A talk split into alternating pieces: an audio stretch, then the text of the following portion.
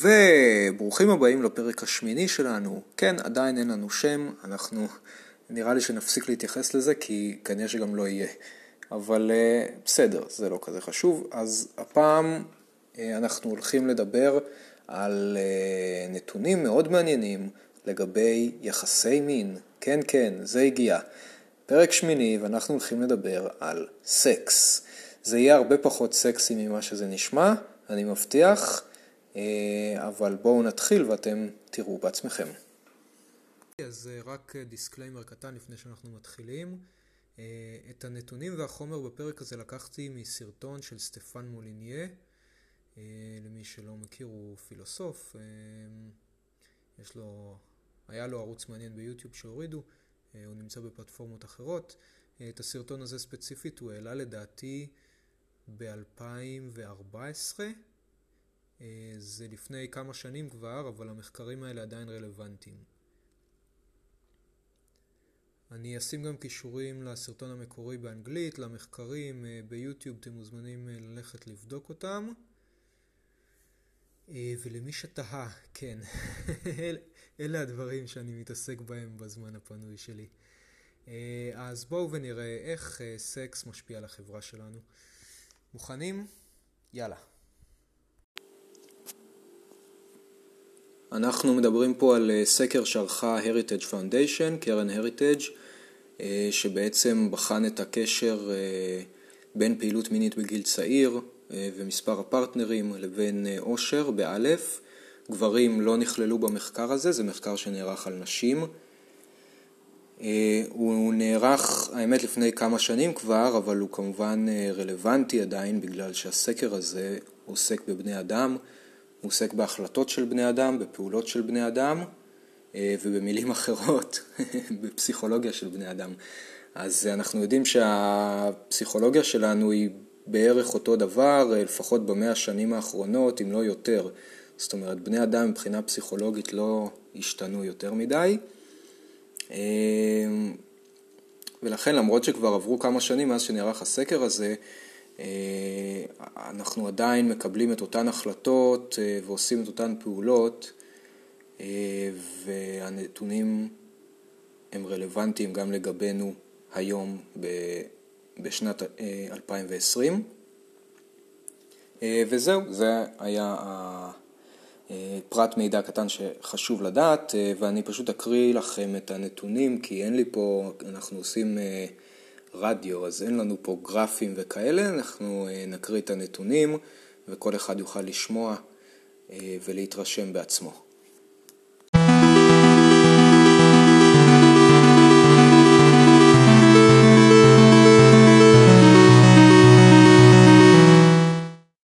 טוב, בואו נראה מה יש לנו פה.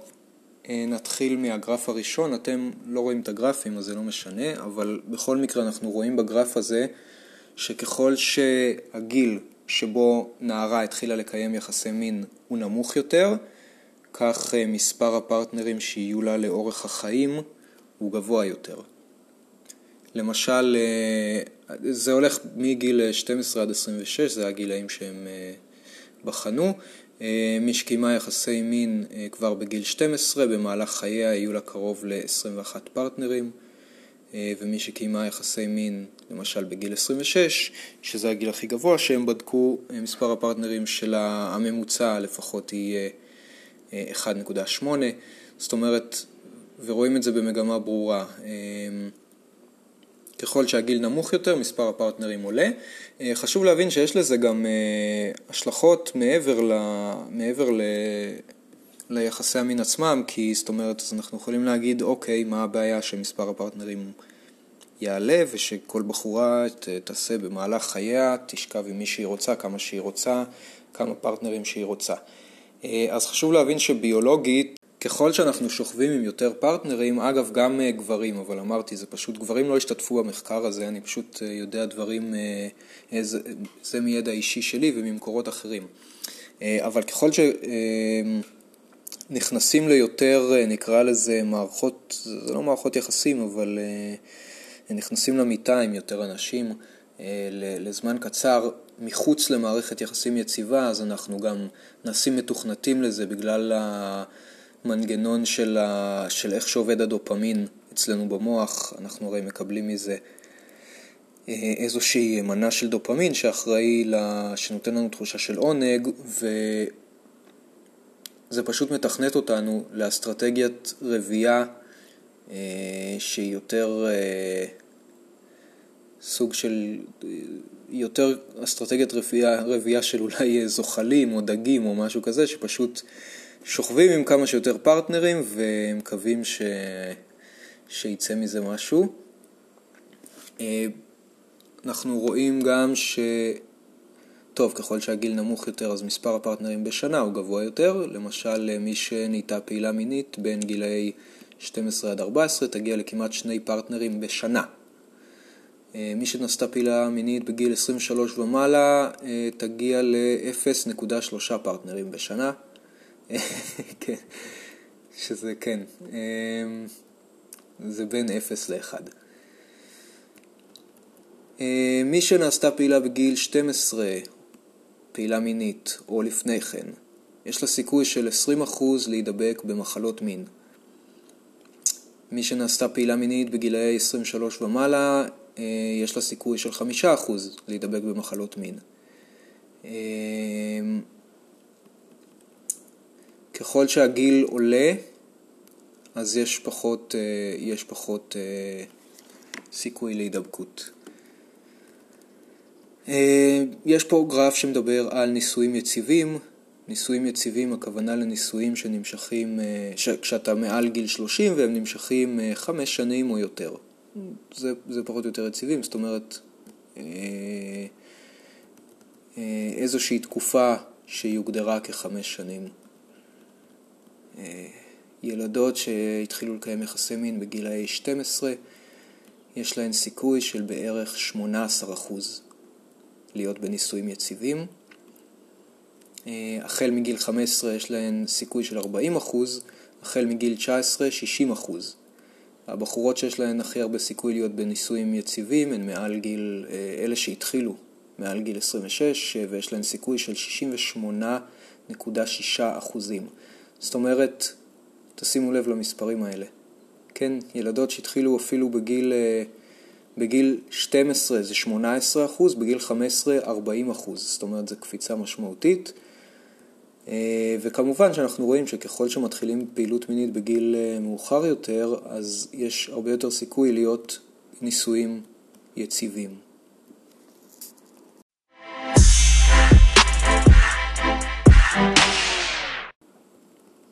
טוב, התחלנו לדבר על נישואים, אז באמת יש פה כמה אה, גרפים שעוסקים בנושאים האלה. בואו נראה. בחורה שקיימה יחסי מין רק עם, ה, רק עם בעלה, האדם שהתחתנה איתו, יש לה סיכוי של 80.5% אה, להיות בנישואים יציבים מעל גיל 30. אם היא קיימה יחסי מין עם פרטנר אחד נוסף חוץ מהבעל, זאת אומרת שניים, נגיד אחד לפני אחד שהיא הכירה ו... אה, ואחר כך השני שאיתו התחתנה, הסיכוי לנישואים יציבים מעל גיל 30 יורד ל-53.6%. תשימו לב שזה הבדל עצום, זה הבדל של כמעט 30 אחוזים, אה, וזה רק להוסיף עוד פרטנר אחד. אה, מי שהיו לה בין 16 ל-20 פרטנרים, הסיכוי שלה לנישואים יציבים הוא 17.8 אחוזים. הגרף הבא מדבר על אחוז ההריונות מחוץ לנישואין. כמעט חצי מכל הבנות שמתחילות לקיים פעילות מינית בגילאי 15 עד 16 ייכנסו להיריון מחוץ לנישואין, כמעט חצי. אמ, ובנות שהתחילו בגיל 12, יש להן 75% להיכנס להיריון מחוץ לנישואין. אוקיי? אה, שוב, גילאי ה-20 ומעלה, תחילת שנות ה-20 ומעלה, אה, אם הבחורה נהיית פעילה מינית בגילאים האלה, יש לה 21.6% ומטה.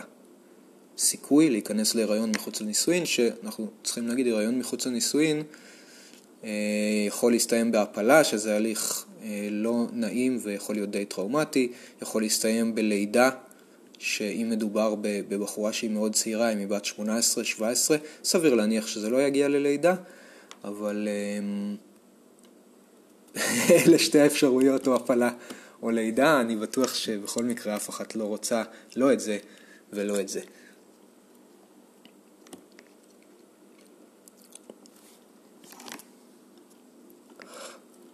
מי שהיו לה יותר משישה פרטנרים מחוץ לנישואין, יש לה סיכוי של 50% להיכנס להיריון לא מתוכנן מחוץ לנישואין.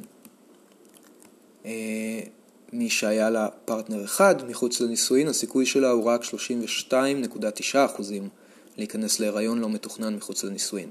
אה, זה עדיין לא מעט, אבל זה, אין ספק שזה סיכוי הרבה יותר טוב מאשר 50%, אה, שזה מאוד גבוה. אה, הסיכוי ללדת ילדים מחוץ לנישואין באופן לא מתוכנן תלוי גם בגיל שבו הבחורה התחילה לקיים יחסי מין, וככל שהגיל הזה נמוך יותר, גדלים הסיכויים שייוולד לילד מחוץ לנישואין. שזה, מן הסתם זה הגיוני, כי אמרנו שפעילות מינית מגיל צעיר מעלה את הסיכוי להיריון מחוץ לנישואין, אז כמובן שחלק מההיריונות האלה הסתיימו בלידה. פשוט הם הם עורכים את הסקר הזה מכל מיני, בכל מיני צורות, יש כל מיני ניסוחים, רק כדי להראות את זה באמת, אה, שזה יהיה יותר ברור. אה, למשל, בזמן עריכת הסקר, דרך אגב, 11.7% מהאימהות שהתחילו פעילות מינית בתחילת שנות ה-20 לחייהן חיו בעוני. לעומתן, 27% מהאימהות שהתחילו פעילות מינית בגילאי 13-14 חיו בעוני. זאת אומרת, שוב, אה, נערות שהתחילו פעילות מינית בגיל מוקדם יותר, אה, בגיל הנערות, אה, ונהיו אימהות, יותר מהן חיות בעוני. זה גם די הגיוני. לגבי הפלות, יש פה גרף שעוסק בהפלות, בואו נדבר, נראה קצת אה, אה, מה קורה כאן. אה, בחורה שלא שכבה עם אף אחד מחוץ לנישואין, זאת אומרת מישהי שהתחתנה בתולה אה, ושכבה רק עם בעלה, יש לה סיכוי של 7.7% לעבור הפלה. בחורה ששכבה עם 21 איש ומעלה מחוץ לנישואין, יש לה סיכוי של 52.4% לעבור הפלה. אוקיי? אז ככל שעולה מספר הפרטנרים עולה הסיכוי לעבור הפלה. אה, זה שוב הגיוני, כי ככל שעולה מספר הפרטנרים עולה הסיכוי להיכנס להיריון, אה, ואם זה הריון לא מתוכנן, עולה הסיכוי שהוא יסתיים בהפלה, נכון?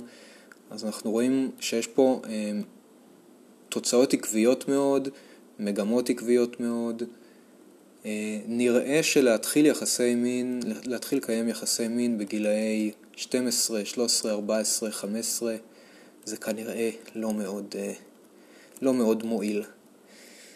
אמ, נשים שהתחילו לקיים יחסי מין בגיל 26 ומעלה, היה להן סיכוי של 6.5% לעבור הפלה.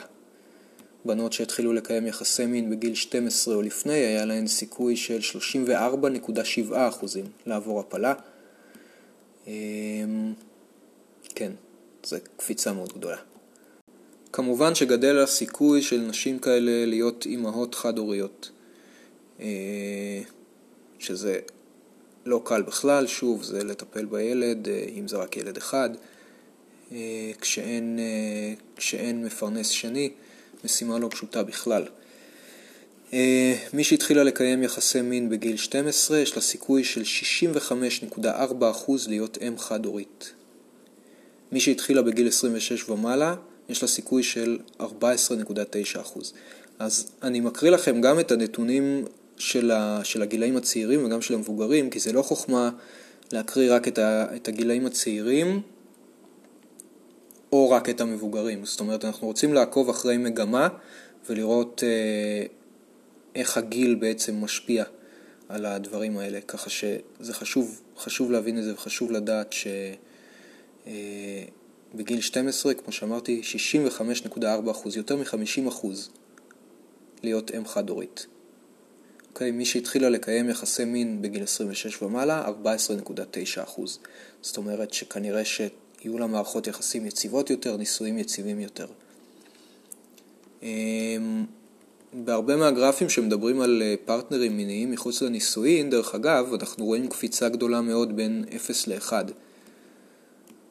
למשל, בחורה שהתחתנה בתולה, יש לה סיכוי של 7.1% להיות אם חד-הורית, כלומר להתגרש. אה, בחורה ששכבה עם גבר אחד חוץ מבעלה, כלומר לפני הנישואים, יש לה סיכוי של 30.2% להפוך לאם חד-הורית. זאת קפיצה מטורפת, אוקיי? וזה מה שאמרתי, שרואים את זה בעוד גרפים, שבין אפס פרטנרים לפני הנישואים לעוד פרטנר אחד לפני הנישואים, שהוא לא הבעל, זאת אומרת, הבעל ומישהו אחד לפניו. יש פשוט קפיצה מאוד מאוד גדולה במקרה הזה מ-7.1% ל-30.2%, אה, זה יותר מפי 4, נכון? אתם יכולים אה, אה, לחשב את זה.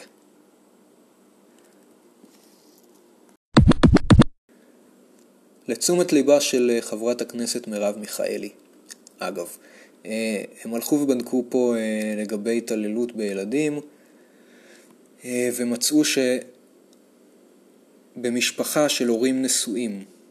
ביולוגיים, כלומר שאלה ההורים של הילד, לא אימצו אותו והם נשואים, מתוך אלף ילדים, ארבעה, יהיו ארבעה מקרים, ארבעה ילדים אה, שיסבלו מהתעללות ברמה בינונית אה, ו-2.6 ברמה קשה, זאת אומרת בין שניים לשלושה אה, מתוך אלף ילדים, זה נמוך מאוד. שוב, אבל אנחנו נקריא את, ה, את המספרים האחרים כדי שנוכל להשוות ולראות את המגמה. אה, הורה יחיד עם בן או בת זוג, אה, זה בדרך כלל, אה, בדרך כלל אימהות חד-הוריות עם, עם בן זוג, אבל אוקיי, יביאו את כמות המקרים ל-33 מקרים של התעללות בינונית ו-20.8 של התעללות חמורה, אז התעללות חמורה ברמה קשה מ-2.6 מקרים לאלף ילדים במשפחה של הורים נשואים ביולוגיים ל-20.8 מתוך אלף ילדים אה, אה, אצל אה, הורה חד-הורי שיש לו בן או בת זוג. קפיצה של זה פי עשר.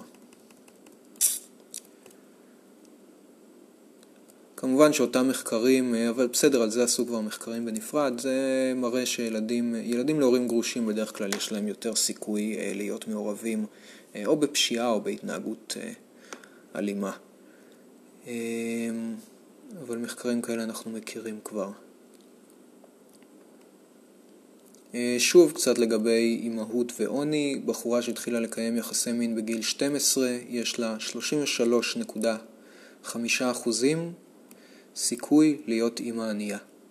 מי שהתחילה בגיל 19 ומעלה, התחילה לקיים פעילות מינית, יש לה סיכוי של פחות מ-12% להיות אימא ענייה. טוב, עכשיו הגענו לחלק המעניין והחשוב, אה, לפחות אה, בעיניי, אבל לדעתי גם בעיני כולם.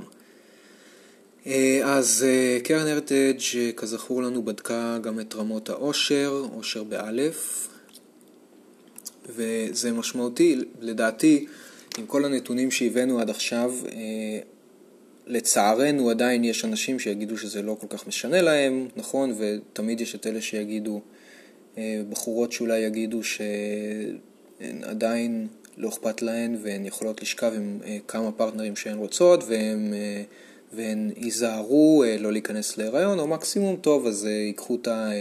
איך זה נקרא? כדור היום שאחרי, או יעשו הפלה.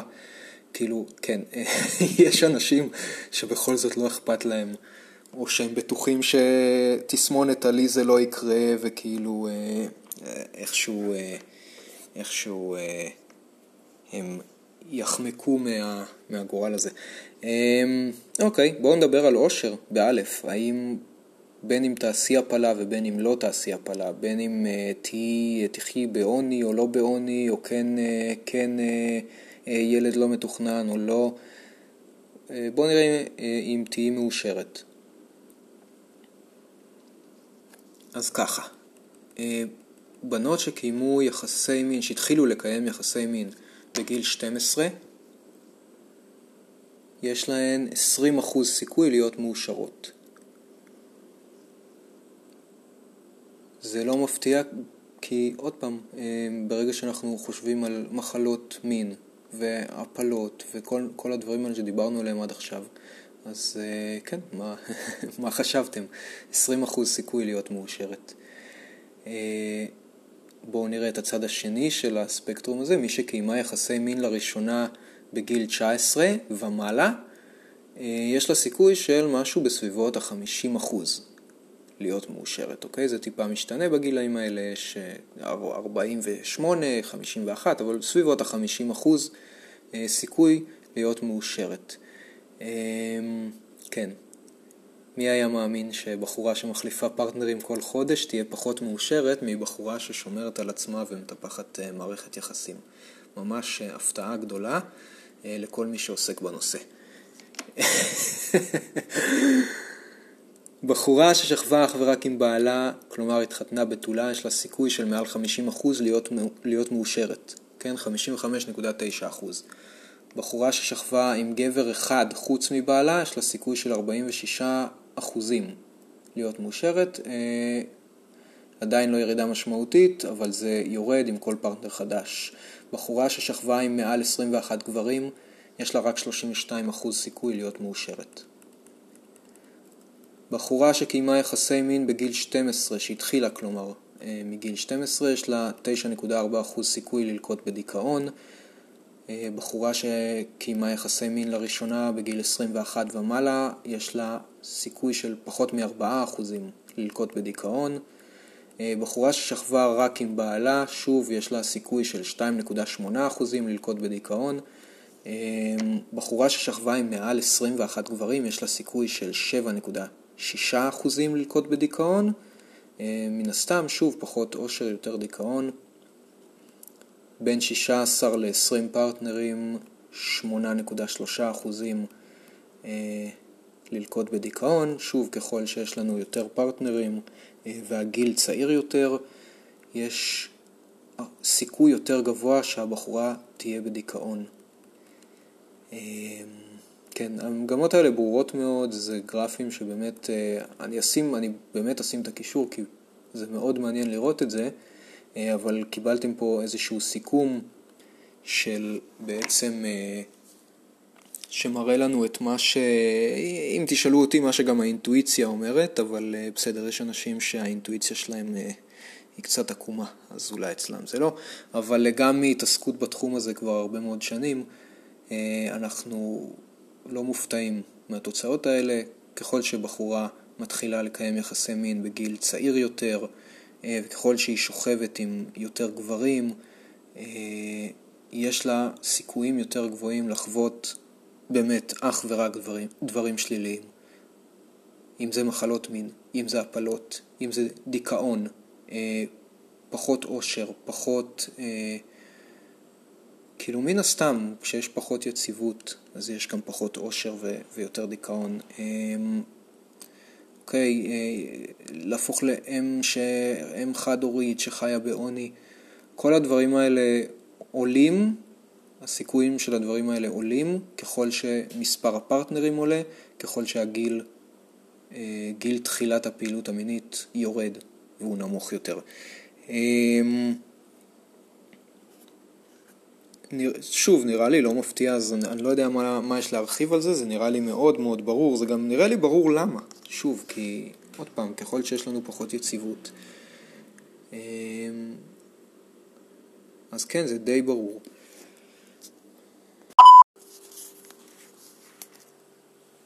אלה הנתונים. אמ, אלה נתונים, חשוב לזכור, אלה נתונים שנלקחו מצפון אמריקה. זה לא כזה משנה, כי אה, למיטב ידיעתנו, גם בצפון אמריקה חיים הומו ספיאנס, אה, בדיוק כמונו. אה, מה שכן, אצלנו אולי יש, יש מנהגים חברתיים שהם קצת יותר, בישראל קצת יותר שמרניים, קצת יותר מסורתיים, שלפי מה שעולה מהמחקר הזה, זה דווקא לטובתנו. חשוב להבין ש... באמת שהדברים האלה, יש להם גם השפעה פסיכולוגית, זאת אומרת, זה, יש סיבה שבחורה שמתחילה בגיל 12 או 15, מספר הפרטנרים שלה הוא כל כך גבוה. זה לא בגלל שזה לא, זה לא איזה אה, קסם, זאת אומרת, זה, זה מגיע כי זה מגיע כי יש לזה השפעה ממש על הפסיכולוגיה שלנו, אה, על צורת החשיבה שלנו, על הדרך שבה אנחנו מנהלים את החיים שלנו, אוקיי? אמ, בחורה שמתרגלת לצורת חיים מסוימת, היא ממשיכה בה. גם גברים, כן, אבל שוב, אני מתייחס ספציפית למחקר הזה. בחורה שמתרגלת אה, להחליף פרטנר כל כמה חודשים, או כל לפעמים כמה שבועות, או, או דברים כאלה, אז מן הסתם יהיה לה הרבה יותר קשה ליצור מערכות יחסים משמעותיות, כי זה דבר שמערכות יחסים משמעותיות זה דבר, דבר שצריך לעבוד בשבילו. וזה דבר שמי שלא רגיל לעבוד בשבילו, או לא מוכן לעבוד בשבילו, כי הרבה יותר קל אה, למצוא פרטנר חדש ולקבל ממנו את הדופמין היט, את המנת אה, דופמין הזאת, אה, אז, אז באמת אין סיבה, אין סיבה להשקיע במערכת יחסים, נכון? וזה בעצם אחד, אחד הדברים שהוא, אחד הדברים המדאיגים במחקר הזה, בנתונים האלה, זה שזה לסקס יש את היכולת הזאת לתכנת אותנו לצורת חיים מסוימת, לצורת אה, רבייה מסוימת, אה, שבסופו של דבר לא רק שהיא מזיקה אישית, ודיברנו על רמות עושר, היא מזיקה גם לחברה, כי בסופו של דבר חברה שיש בה אה, יותר, יותר הורים גרושים ויותר אלימות כלפי ילדים, זו חברה שיש בה בסופו של דבר גם יותר פשע, אה, זו חברה שהיא פחות יציבה.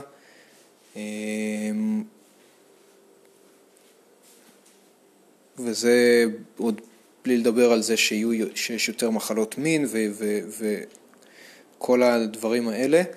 אני באמת לא כל כך, כאילו אין לי כל כך מה להגיד, כי אני לא חושב שיש מה להוסיף, אני חושב שכל מי שיש לו טיפונת, טיפונת של שכל, אה, מבין מהנתונים האלה אה, כמה זה גרוע ו- ונורא אה,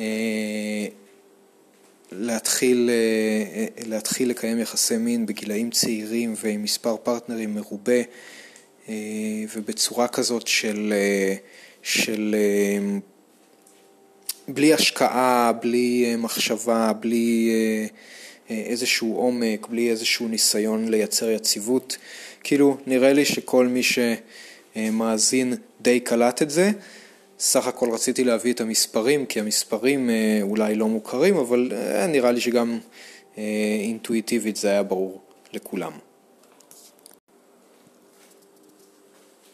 לבנים שמאזינים, נדמה לכם שרק הבנות סובלות, כי רק אותן כללו בסקר, אבל אתם יודעים, נחשו מי עוד יסבול אם אשתו תחליט להתגרש ולקחת לו חצי מהכסף. אה, שוב, לא דיברתי על גברים בפרק הזה כי אין לי פה מחקר, אבל אני, יש לי ידע מכל מיני מקורות אה, וזה משפיע גם על גברים. אה, ולשכב כל יום עם בחורה אחרת זה נשמע אולי מאוד מגניב, זה מגניב בערך לעשר שניות שאתה גומר. אחר כך, אחר כך פחות או יותר זהו. אחר כך אתה נשאר עם, ה, עם איזושהי תחושה כזאת שהיא לא פשוטה בכלל. אה, אז כן, כל מי שחשב שעשו מחקר על הבנות, אז בסדר, זה, זה נוגע רק לבנות. גם אנחנו לא התחמקנו ולא מתחמקים מזה. כן, על, על אל תתייחסו לבנות כאילו הן שם רק בשביל סקס, אה, למרות שאני יודע שזה נורא קשה בימינו, כי הן עושות כל כך הרבה מאמצים להתייחס לעצמן בצורה כזאת בכל מקרה. אה, אבל עדיין כדאי אה, לא לעודד את זה, ובסופו של דבר, כאילו זה, זה ממש היסודות של החברה שלנו, אז כדאי לקחת קצת אחריות ו... ופשוט אה, אה, להתרחק מזה. אה, טוב, זהו, סיימנו, סיימנו איתכם לפחות, עם הבנים, אתם, אתם משוחררים. אה, בואו נעבור לבנות. מה קורה? שלום בנות. אז אלה הנתונים, אלה המספרים, אה, זה מה שאתן אולי חשבתן לעשות לעצמכן, אולי אתן כבר עושות את זה לעצמכן. אה, ככה זה נראה בסוף. זה המחקר, זה מגמות מאוד מאוד מאוד ברורות. אה, אבל באמת יש לי אה, אה, בתור מי שבאמת מתעסק בנושא הזה כבר לא מעט שנים. אה, יש לי משהו להגיד גם לאלה ששמעו את המספרים האלה ואמרו אוי לא, כי התחלתי בגיל צעיר, או הייתי עם הרבה פרטנרים, או הייתי, או עשיתי משהו ו... או שאולי חוויתם חלק מההשלכות השליליות ש, שדובר עליהן. אז אני לא חושב שאתן מקרה אבוד, אני אישית, זה, זה דעתי.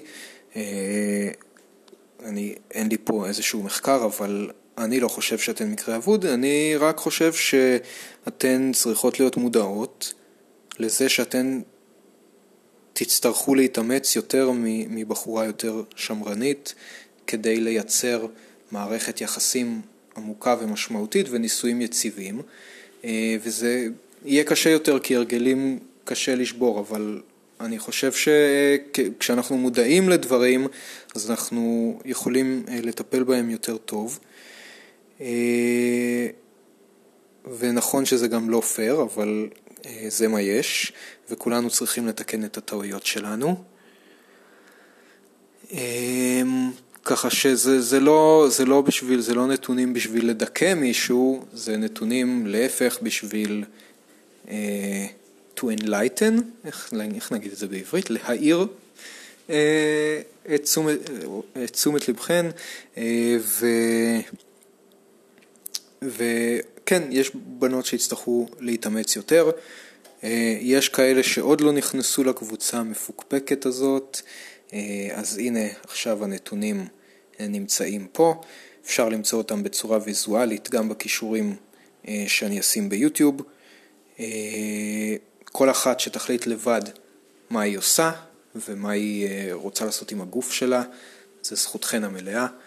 רק תהיו מודעות אה, להשלכות של זה, כי הן לא נעימות בכלל. אגב, לא רק לכן, לכולנו.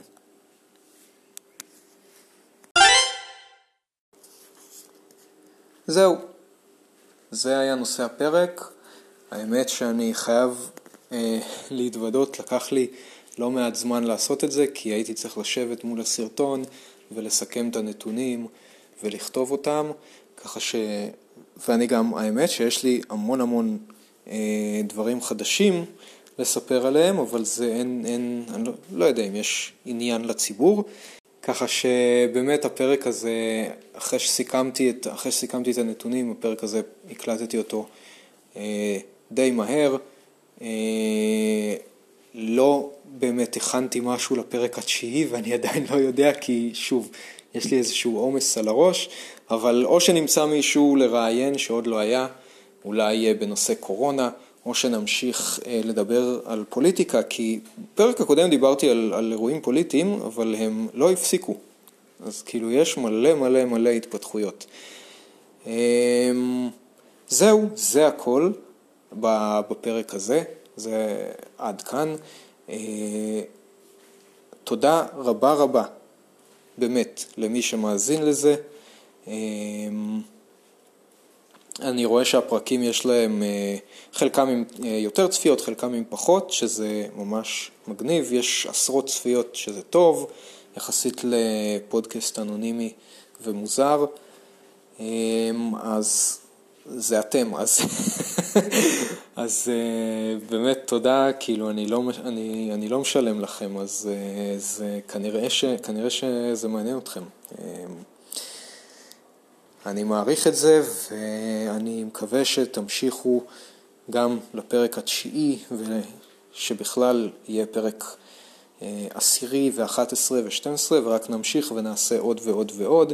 יש הרבה מה לדבר עליו, אה, יש הרבה מה להגיד, אה, ואני חושב שהפודקאסט גם מתחיל לקבל איזשהו קו יותר ברור ככל, ש, ככל שזורמים עם זה, אבל זה חלק מהיופי בכל מיני פרויקטים שאתה...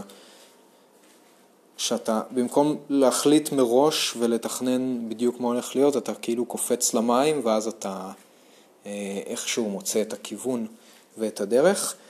אה, זהו, התודה שלי אה, הלכה והתארכה, אני לא יודע למה. תודה. שנה טובה לכולם וגמר חתימה טובה לכולם וצום קל לכולם. ואני הייתי מילי, אנחנו מסיימים. אה, ותשמרו עליכם ועל עצמכם ואל תעשו יותר מדי אה, סקס בגיל צעיר, בנות ובנים. ביי ביי.